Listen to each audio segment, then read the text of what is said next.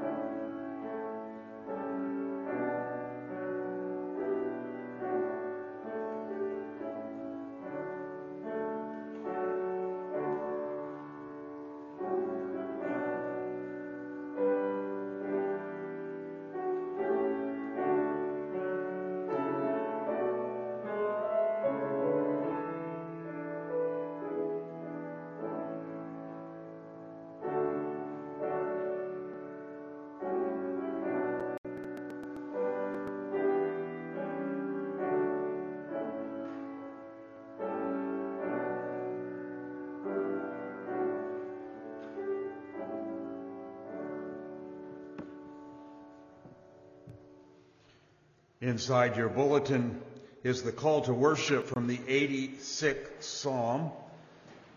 We will call one another to worship with the singing of this psalm. We will sing it to the tune of Teach Me, O Lord. If you need the music, it's on Trinity, page 451. But let us call one another to worship with the singing of this psalm together. Let's stand together as we sing you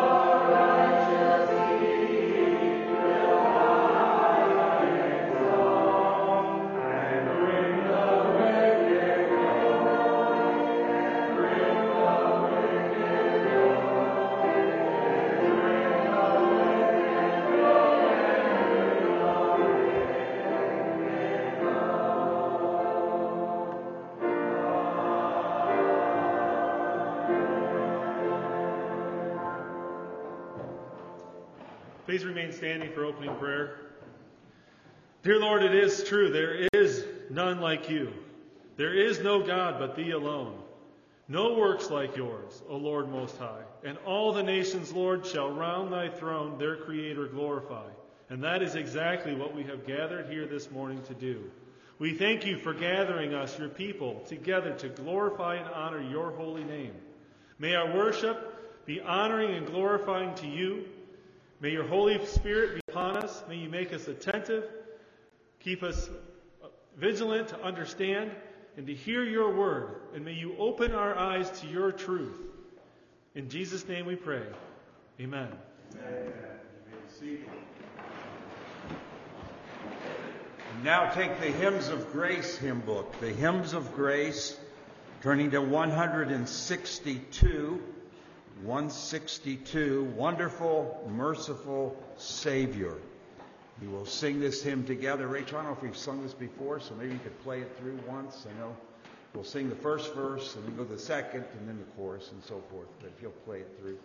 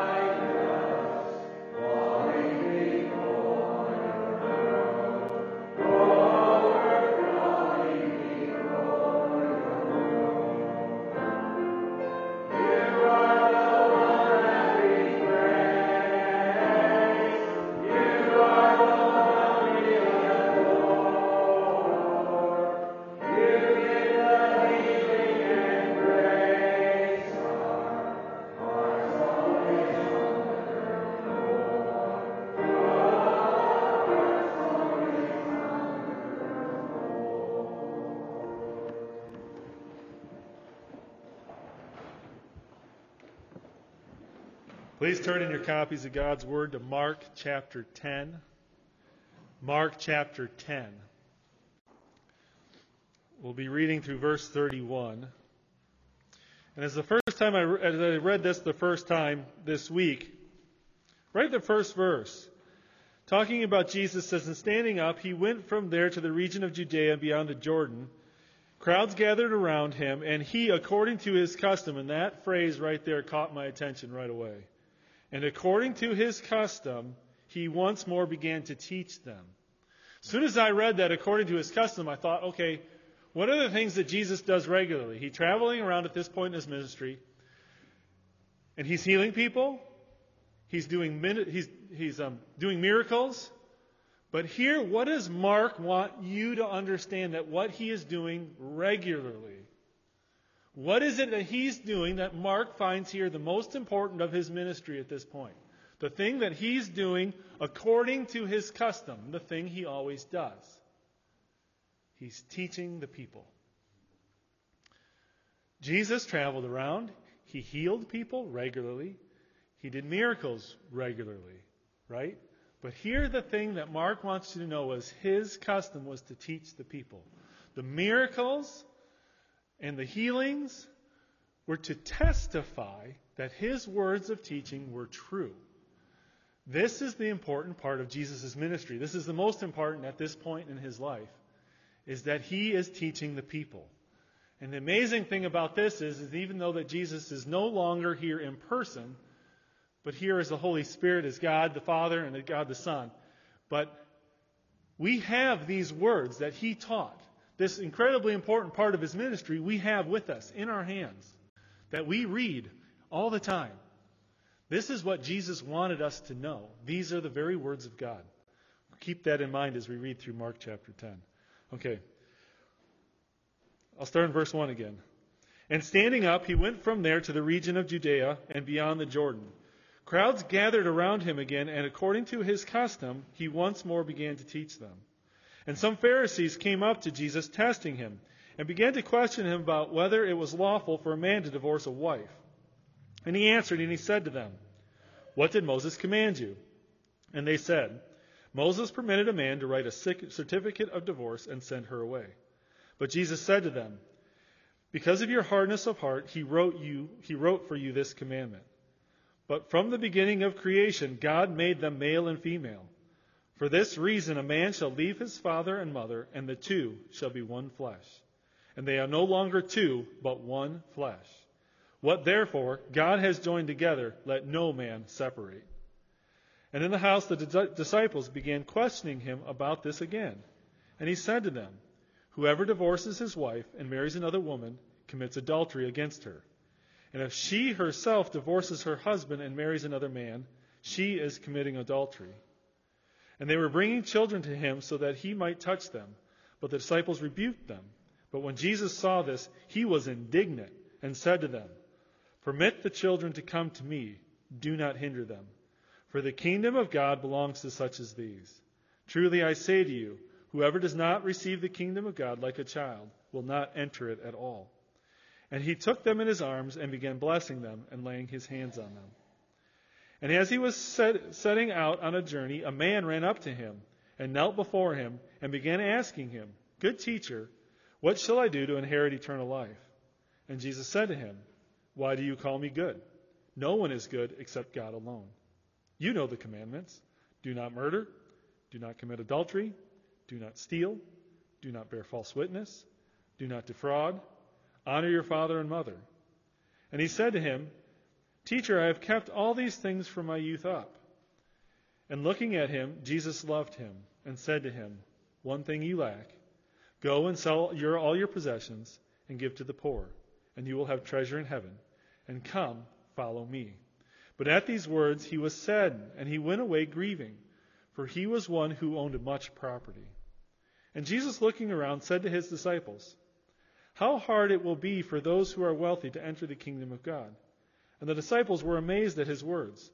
But Jesus answered again and said to them, Children, how hard is it to enter the kingdom of God? It is easier for a camel to go through the eye of a needle than for a rich man to enter the kingdom of God. And they were even more astonished, saying to him, Then who can be saved? Looking at them, Jesus said, With people it is impossible, but not with God, for all things are possible with God. Peter began to say to him, Behold, we have left everything and followed you.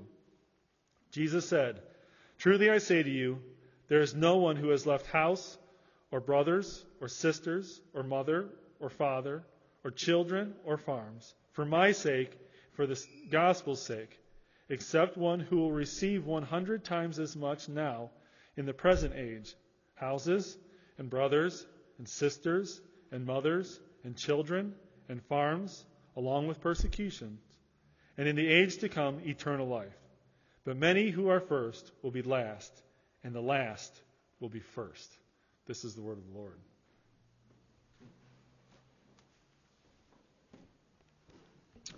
As once again we seek our God together in prayer, we especially want to remember the Trinity Baptist Church in Montville, New Jersey.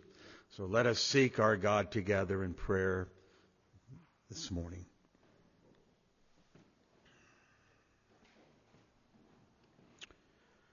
Our Father in heaven, as we have heard your word read to us this morning, we are reminded of many things. We are reminded of the importance of having homes that are pleasing in your sight.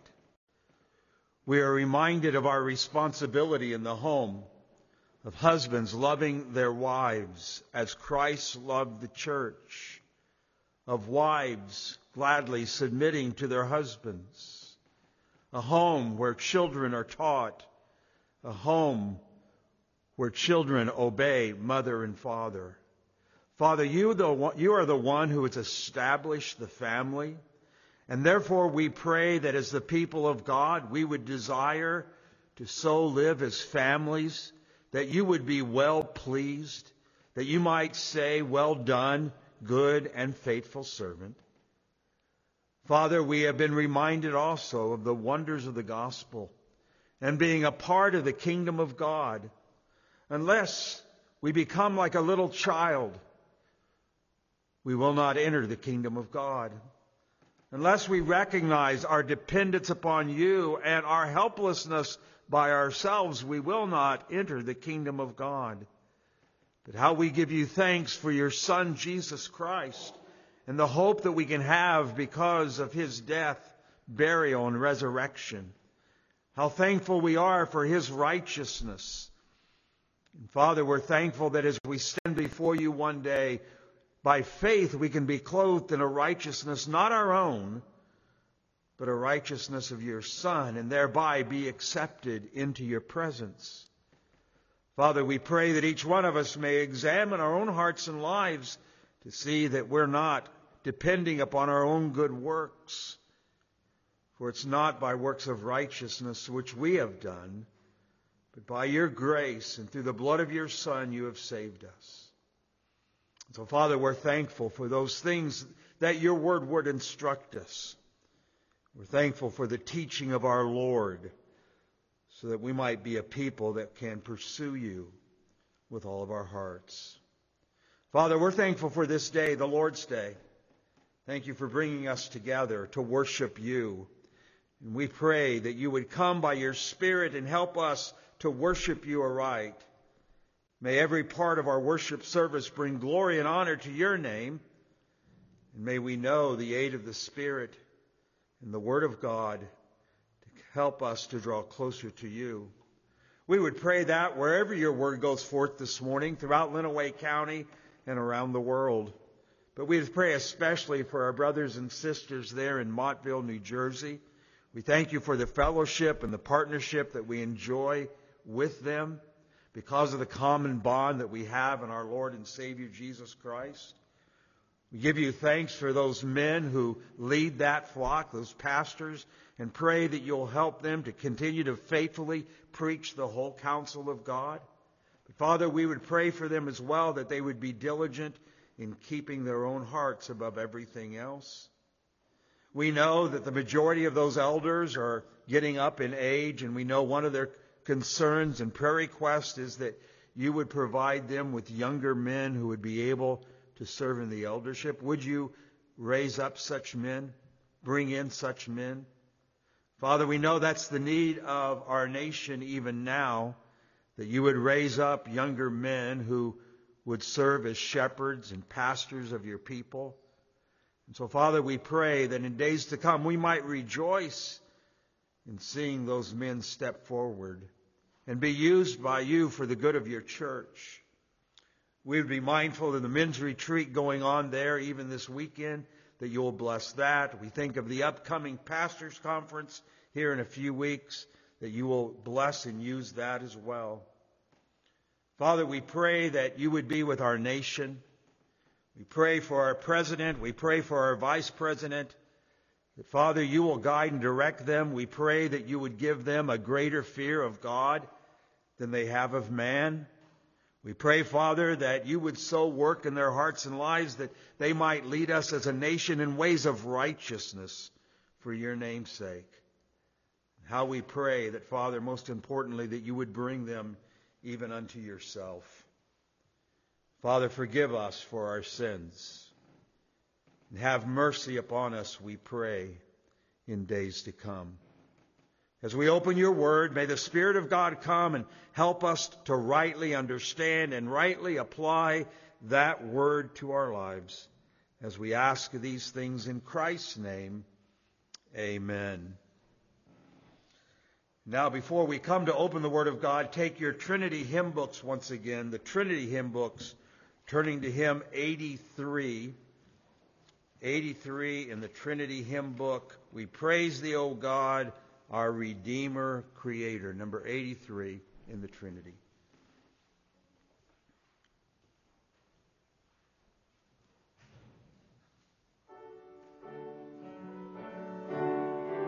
Let's stand together as we sing.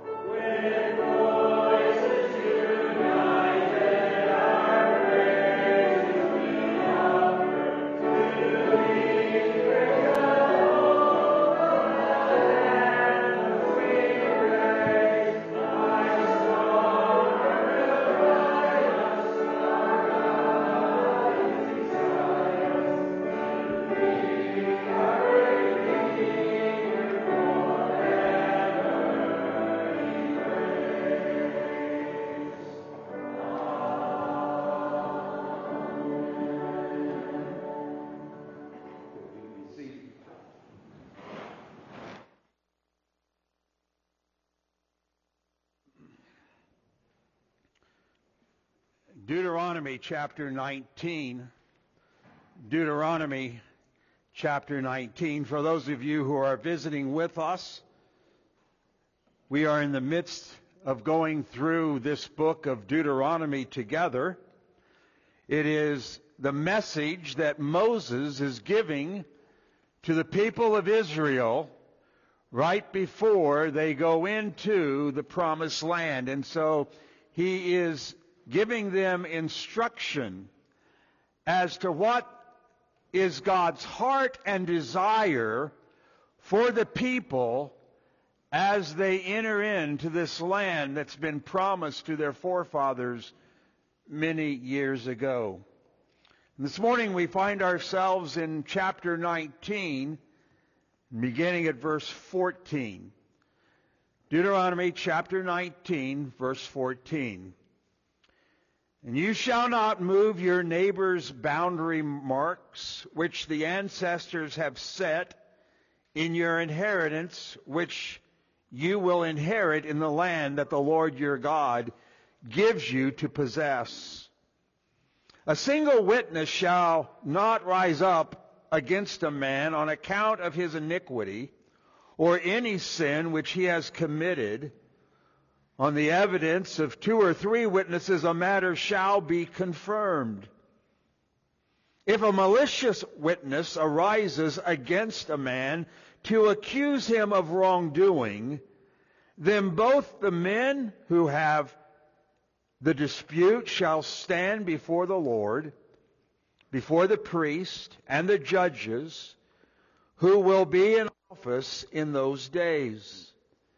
The judges shall investigate thoroughly, and if the witness is a false witness, and he has accused a brother falsely, then you shall do to him just as he had intended to do to his brother. Thus you shall purge the evil from among you. The rest will hear and be afraid, and will never again do such an evil thing among you. Thus you shall not show pity, life for life, eye for eye, tooth for tooth, hand for hand, foot for foot. And that's where we will stop our reading this morning. We are in the midst of a section in which Moses is instructing the children of Israel mainly about the sixth commandment. The sixth commandment is this, thou shalt not murder. Now last week we saw together what happens if someone takes someone's life, but they do so unintentionally. And they give the example of two men who, who go to the forest to chop down a tree, and one man swings his axe, and the head of the axe comes off, flies through the air, hits the other man, perhaps in the head, and the man falls over and dies. It was what we would call an accidental death. It was unintentional. And yet the truth of the matter is that there would be people of this man's family who has died who would want revenge. Who would want that man to die who had the axe in his hands. So God has provided what are called the city of refuge. And, so a man could flee to the city of refuge and there he would be safe and his case would be heard. However, we also saw that if a man premeditated, hated someone, and killed someone out of that hatred, that man's life must be taken. He shed innocent blood, and he did so out of hatred. And God says his life must be taken in order to cleanse the nation of wrongdoing and of wickedness and of evil. Now, this morning, we continue, I believe, that theme. You might recall that last week I set before you what the larger catechism says about this commandment. One of the questions of the catechism is what sins are forbidden in the sixth commandment? And there was a long answer. In fact, I told you last week, I would seek to put it in your bulletin. And it's there if you haven't discovered it yet. It's on the back page. It answers that question. But part of that answer that I want you to consider with me this morning is this part where we read that the sin forbidden in the sixth commandment is the neglecting or withdrawing the lawful and necessary means of the pers- preservation of life. It goes on to say, and whatsoever tends to the destruction of life of any. In the sixth commandment, there's a charge given to us that we ought not to neglect nor withdraw the lawful means of preserving life. Now, I want you to remember that. Because as we come to this passage, I believe it plays a very important role. And what we find here in these verses is, first of all, instruction concerning life saving action. And then, second of all, life saving witnesses. Life saving action and life saving witnesses. Moses sets before us two examples, one dealing with private property the other dealing with witnesses in a criminal case. And so what Moses sets before us is first of all what I've just entitled life-saving action, verse 14. Let me read verse 14 to you once again. It says this, You shall not move your neighbor's boundary mark, which the ancestors have set in your inheritance, which you will inherit in the land that the Lord your God gives you to possess. Now you might ask the question as I did, what does that have to do with the sixth commandment? Has Moses lost his train of thought for a moment? And in the midst of talking about how we ought to treasure life how human life is precious before God, has Moses for a moment lost his train of thought and say, oh, by the way, uh, don't forget the eighth commandment, thou shalt not steal. And once I deal with that, for just a moment, I'm going to go back to the sixth commandment about life. What's going on? Why in the midst of this does Moses mention the reality that when you enter into the promised land, your family, your tribe would be given a territory, and within that territory, various families from the tribe would have certain property that belongs to them. And they would mark out the boundaries with rocks, sticks, whatever, and that would tell you, this is mine and that is yours. And in the midst of thinking about that, Moses says, don't think about moving the boundaries. Don't think about picking up that stone and moving it so that maybe you would have more land. That would be stealing. And that is against the eighth commandment. But, but what in the world does that have to do with life? Someone came to this verse and they described this verse this way. They said, this is the riddle in the middle. I don't know if that's a theological term or not, but it's a riddle in the middle. So what, what, are, what are we to take from all that? Well, I would not object to the reality that it is stealing and it ought not to be done.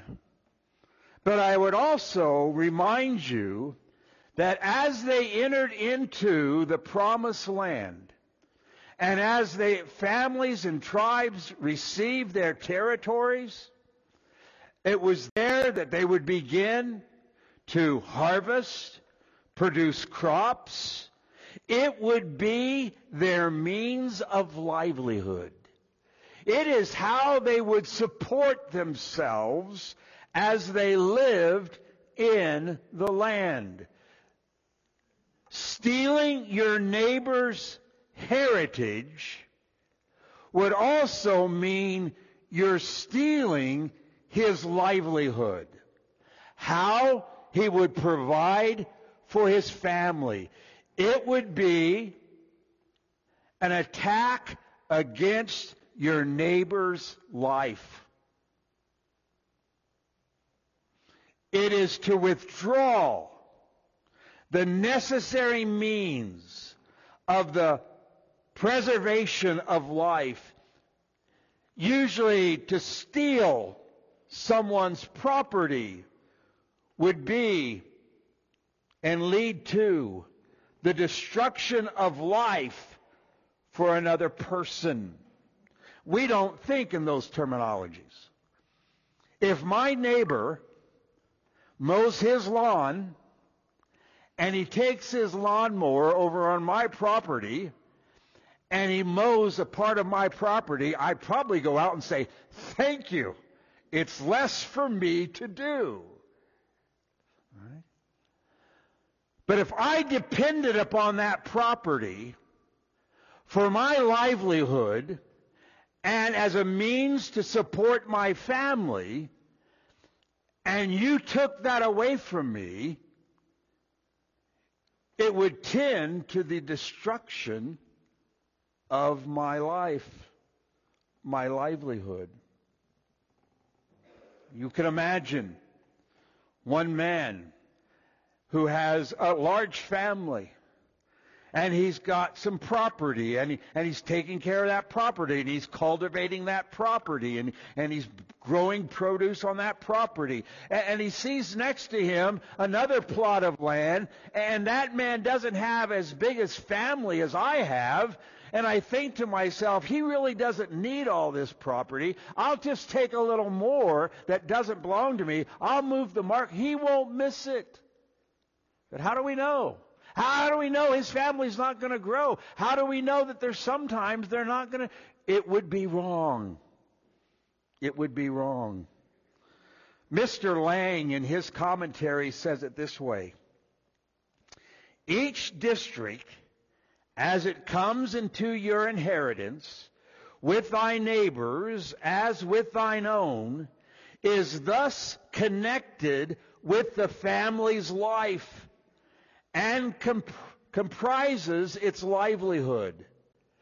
The lessening or disruption of these limits is simply a question of existence, therefore. The possession, particularly the land, is the ground which yields to a man its produce for his support. Thus, it shares in the sacredness of life, which is to be preserved by it. So Moses has instructed the people about literally attacking another human being or killing someone else prematurely or premeditatively or unintentionally. Now he's dealing with the attack upon your neighbor's livelihood, the preservation of life. And the two examples point to the spread of the ways you can violate the sixth commandment. All this shows us, here's a lesson.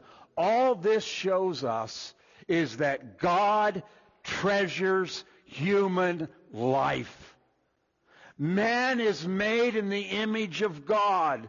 So the life of man, every man, is precious in his sight. He loves life. And the amazing thing is, he loves life so much that he gave his only begotten Son that we might have eternal life through him and through him alone. So here I say, first of all, Moses deals with life-saving action. Now, secondly, we notice together the life-saving witnesses. Now here Moses also addresses an accusation some accusations could cost some men their lives. Such an accusation must be dealt with aright and righteously. Therefore, there are two things that, that Moses has to say with regard to an accusation of wrongdoing.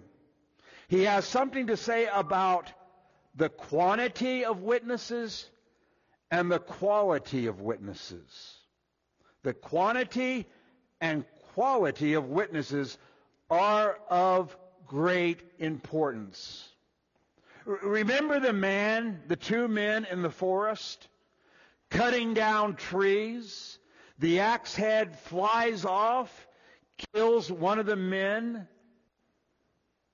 Let's say a family member comes along and says, listen, this was premeditated.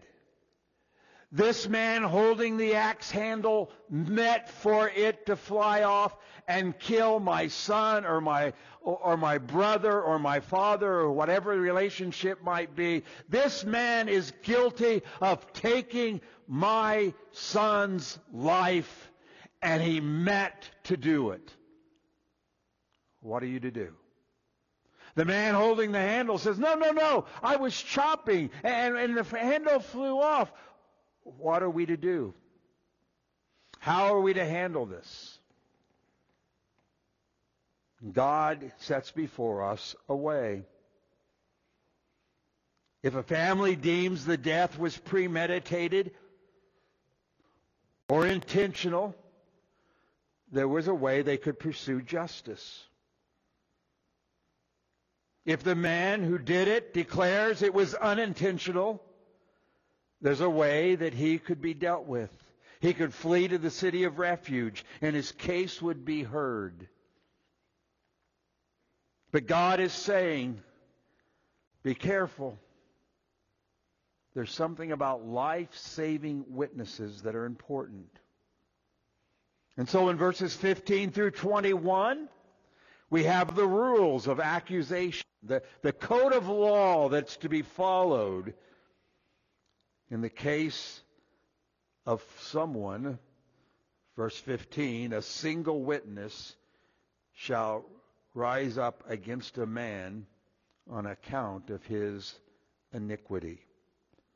So, first of all, we have a charge of, or a charge for sufficient witnesses. Sufficient witnesses. Now, this charge has a negative and a positive element to it. In order to establish the charge against someone, a single witness is not enough. Oftentimes in biblical times, when it talks about one witness, it's talking about the accuser.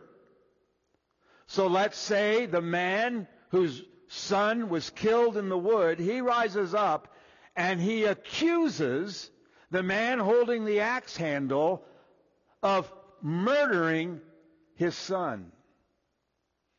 He would not only be the accuser, he would be the first witness. We often think of those things as two different things. You, you may have an accuser, and, and that may be followed by a witness who saw everything. But in these times, the accuser was the first witness. And in biblical terminology, that's not enough. So this first statement is telling us that the accuser alone is not sufficient. The accuser is enough to call for a trial, but the accusation alone is not sufficient. One or more then of additional witnesses are required. And may I say this, because I want to make this clear. Sometimes physical evidence qualifies as a witness.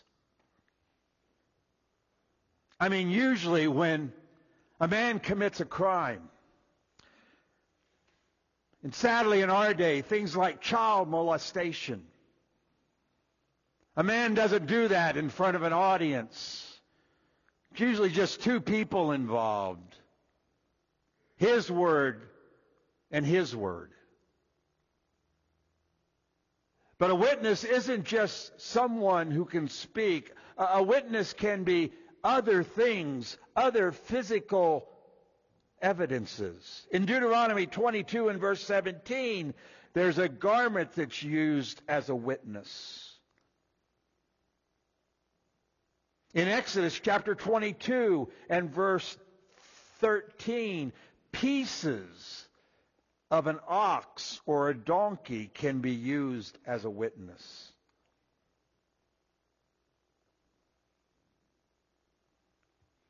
So you have these other witnesses that come into play. In our day and age, we would say something like the DNA can be a witness as well. So here's the point. You cannot simply take the word of the accuser without sufficient evidence. It's a warning to all of us. Sometimes we, we run to judgment when we simply hear an accusation, but all the evidence isn't in, and, and we, at times we need to slow down. I, I find it amusing in this political world in which we live that if an accusation goes against my party, I'm not as quick to hear. No, you got to be sad. Goes against the other party. Oh yeah, he's guilty, no doubt. We must be careful with regard to rushing to judgment.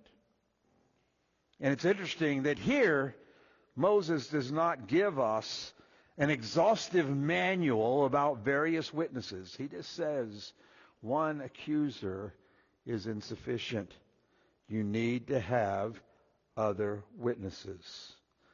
But it gives us the general principle.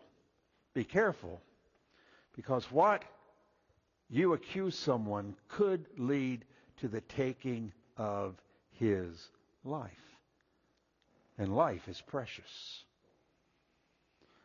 So there's also here in this passage a charge of honest witnesses. A charge of honest witnesses. And this, in this section, Moses addresses the honesty of a witness, the quality of a witness, as it were. Again, Moses gives us an illustration. Look at the passage. Verse 16, if a malicious witness rises up against a man to accuse him of wrongdoing, a man makes the accusation. But here his accusation is not an honest one. We're not given any of the details as to the dishonesty that's been exposed. We're not even told how the dishonesty is exposed, but the man is dishonest in his accusation. We are told that they must come before the judges. Remember, we, we looked previously at one of the civil authorities was the judges in the land, where a judge would hear a case. A, a judge was what? Not to take bribes, and he was not to be prejudiced. And he was to hear a case there in the local territories, and if it's still, if the, if the case was, was so tangled, the judge wasn't sure that he could make a good decision, he was to take the case to a city appointed by God, which we know sooner or later will be Jerusalem, and there they're to hear the case before other judges. And here, the Bible tells us that, that when you bring your case before the judges, it's interesting, they said, know this, you stand before the Lord and before the priest. So, so in all likelihood, as a case was heard, the, the, the, tabernacle, the temple was behind you. It was the backdrop. And then there were the priests standing there, and then the judges, and they would hear a case. It was to be a reminder that as you testify, you're doing it not just before these men, you're doing it before Almighty God. And to bring a false accusation before God is a, is a very serious matter. And so we're told that if it's found out that this man, after being thoroughly, that's the word that's used, verse 18, investigated thoroughly, and the witness is discovered to be a false witness, and he has falsely accused his brother, you shall do to him what was intended for the man who's been falsely accused. So whatever the consequences would be because of the, uh, the wrongdoing that someone's been accused of, and it's found out that the accusation is false, those consequences now fall upon the false accuser.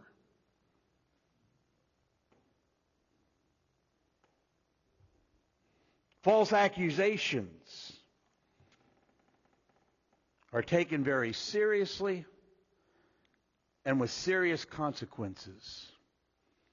And it would lead to the reversal of the consequences.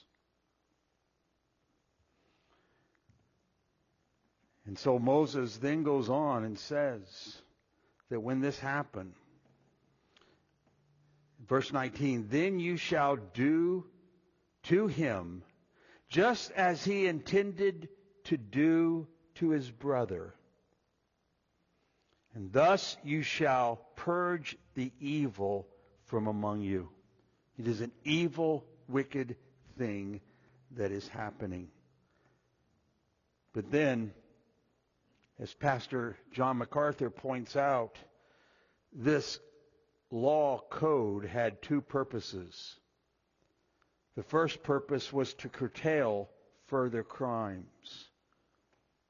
It was to curtail further crimes. In other words, it would be a deterrent. When someone faces the genuine consequences of their evil, it serves as a deterrent. And, when the person is punished for his crime, the rest will hear it and be afraid and never again do such evil things among us. Might be a great principle that we seek to practice in our day. Evil needs to be punished. There are con- we, we don't have, as a church and as individuals, we don't have that responsibility. It's the civil government's responsibility to condemn that which is evil and to praise that which is good. And when you allow wickedness to run rapid, the consequences will always be lawlessness. So are we surprised when we see lawlessness in our day? When we see crimes committed in open daylight without no fear of any consequences that will follow? Are we amazed? People are stepping back. What, what in the world's going on? Why is all this happening? Read your Bible. The punishment of wickedness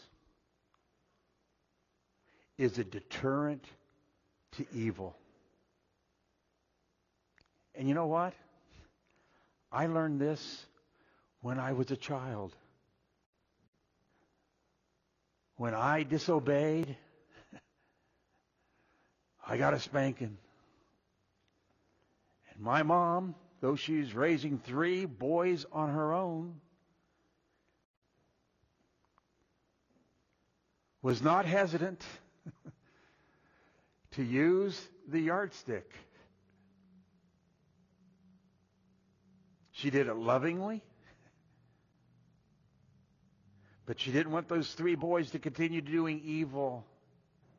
And I soon realized, for the sake of my backside, it would be far better to not do wrong than to do wrong.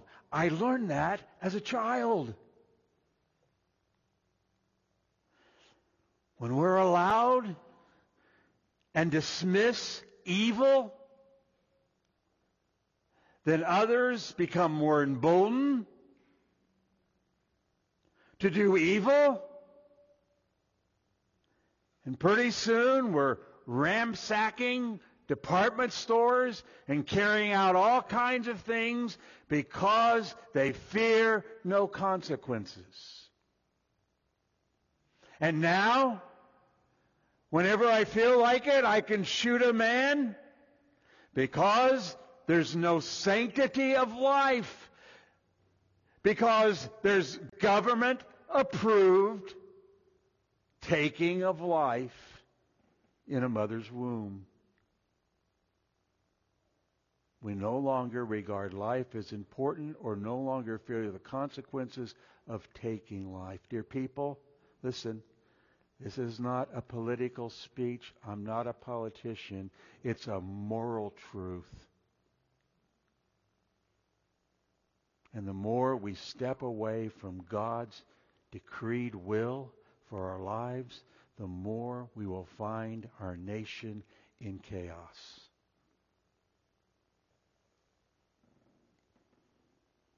So the first reason for such consequences was to deter evil. But then notice he goes on to say, and, and this verse is often quoted and perhaps often misquoted, verse 21, Thus you shall not show pity, life for life, eye for eye, tooth for tooth, hand for hand, foot for foot. It's often quoted in such a way that I'll get revenge. But what Moses is telling us and what God is directing us, and, and one of the purposes for this code law is that of preventing excessive punishment based on personal revenge or angry retaliation. It's to prevent excessive punishment based on personal revenge and angry re- retaliation. I'm going to get him. And I'm going to give him far more than he gave us. That mentality uh, of personal revenge. Now, there, there is such a thing as, as proper and, and right compensation. If, if I'm missing a milk cow, and that milk cow is found on your property dead, and you killed it because you wanted the meat, you owe me a milk cow. You don't owe me a herd of cows, you owe me a milk cow. I don't know if all that's proper language with regard to farming and all that, but you get the gist. All right? There's something about just compensation when evil is done.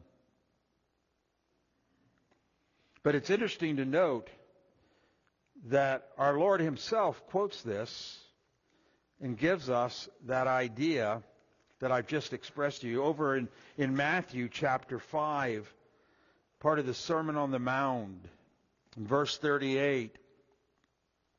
He says, You have heard that it was said, an eye for an eye and a tooth for a tooth. Where, where did we hear that at? Well, oh yeah, Deuteronomy. It's also in Exodus. But I say to you, do not resist an evil person. But whoever slaps you on the right cheek, turn the other to him also. If anyone wants to sue you, take your shirt and let him have your coat, uh, wants to sue you and takes your shirt, let him have your coat also. Whoever forces you to go one mile, go with him two.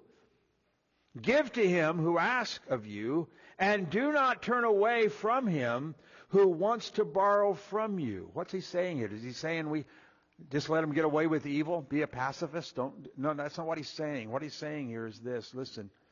Don't you seek personal revenge. Don't you have an I'll get even mentality.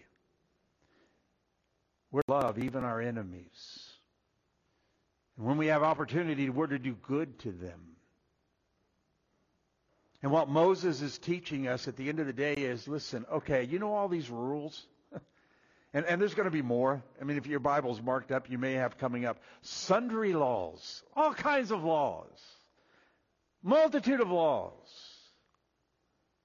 And Jesus comes to us and he says, listen, let's make it simple. Okay? Let's make it simple. Take all those laws. And it comes down to this. All right? You ready? Love God with all your heart and love your neighbor as yourself. That's a summary of all these laws put together. Love people, care for people. And Moses is making sure that's carried out. That we're not seeking personal revenge.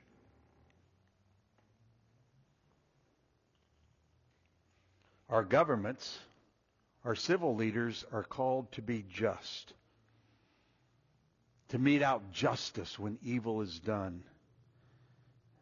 We might say we're called to be merciful. Merciful. The policeman, the judge, the jury are all called to administer justice.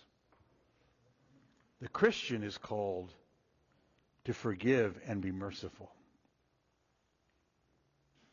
That's what Jesus is teaching us.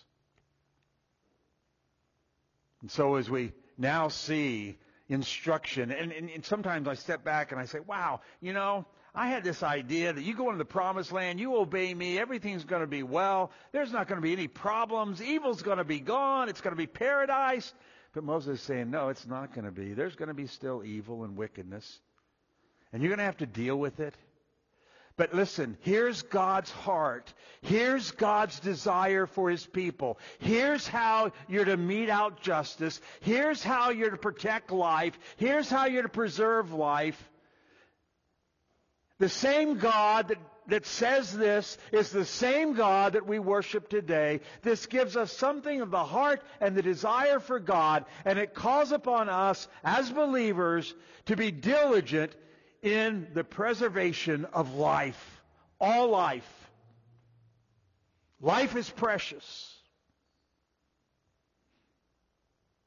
And we need to recognize that and know that.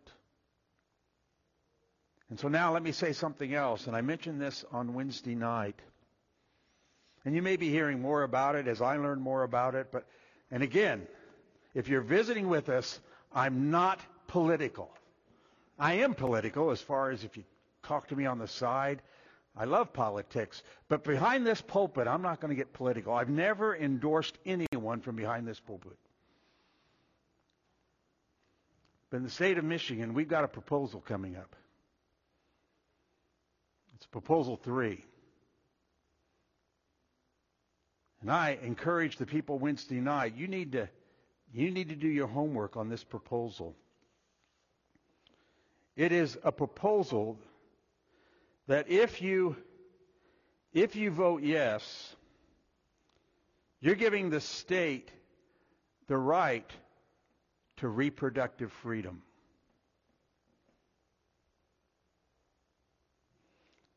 I'm looking for what was sent to me about this. I can't find it now, but but someone else has sent me some information concerning this proposal. And this is from Right to Life, and I've tried to research it, and I'll continue to research it. But I want you to do the same thing because I want you to vote intelligently on this proposal. And again, this is not a political issue, it's a moral issue. With this proposal, if it passes, any kind of abortion, including partial birth abortion, becomes legal. Anytime during the present pregnancy, including up and until the moment before birth, is legal. Any woman at any age, even teenagers, getting an abortion without their parents knowing. The ban on taxpayer funding of abortion will be done away with. Laws requiring parental consent and informed consent will be done away with. Laws requiring abortion clinics to pass health and safety inspections will be done away with. Even the law saying only doctors can perform abortions will be appealed. This they want to make a part of our Constitution, the state's Constitution. This I believe will call the judgment of God even harder down upon us. Because all life is precious.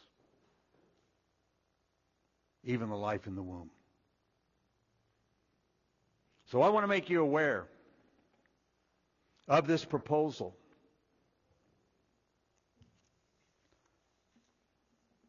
Because for some it's a matter of life and death in the womb.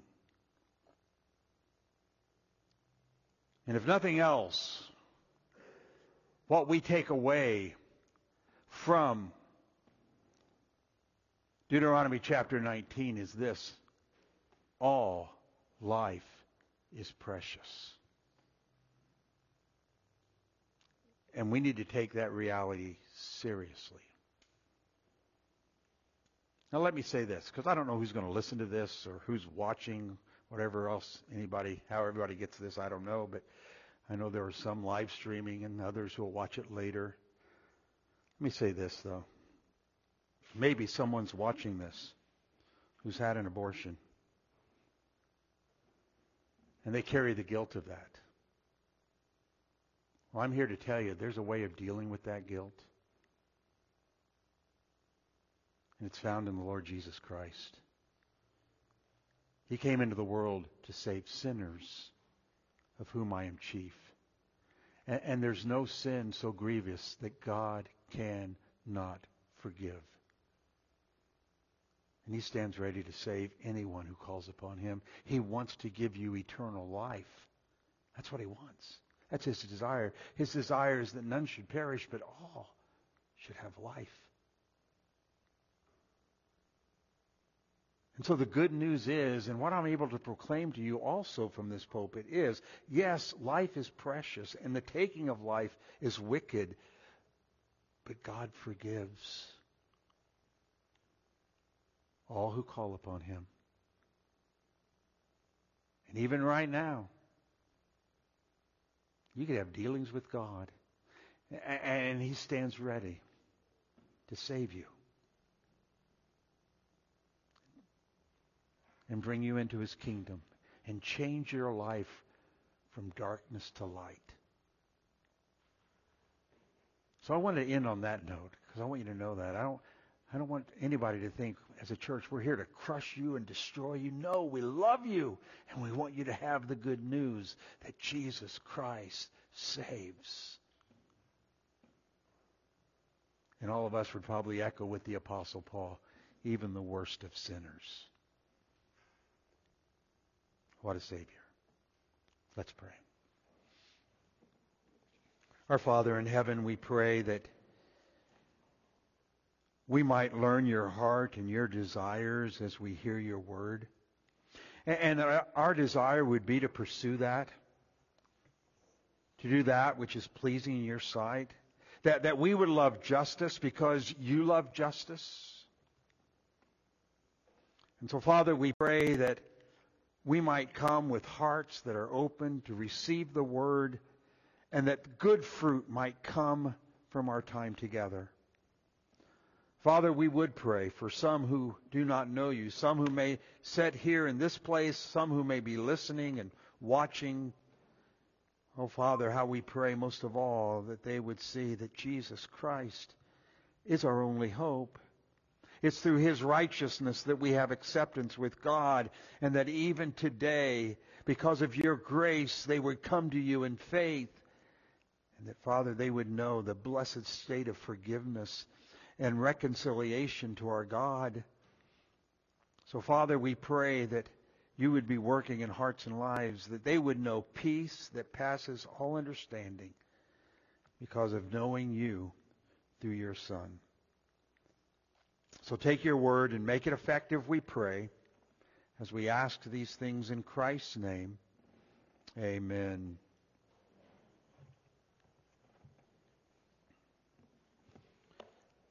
I have found myself at the desk when I've been reading through Deuteronomy and trying to figure out what all it means and how it can apply to our hearts and lives.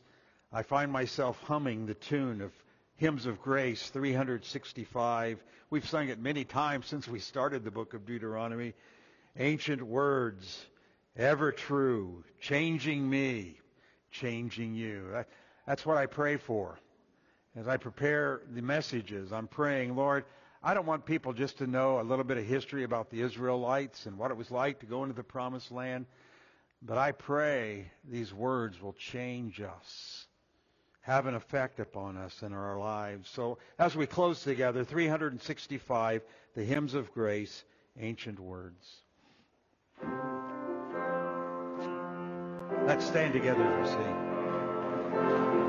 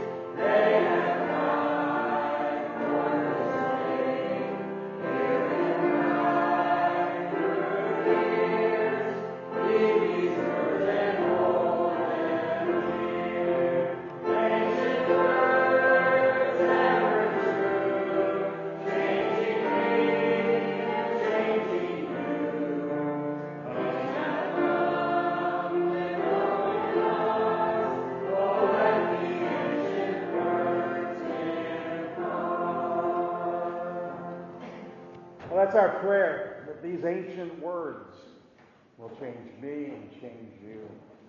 That we'll have a heart that beats with our God and desire what He desires.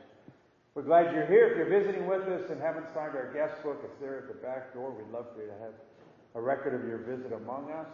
We are having lunch. I can begin to smell it, so I think it's cooking. And they'll have lunch in second service about 1:45. You're welcome to stay, but you are dismissed.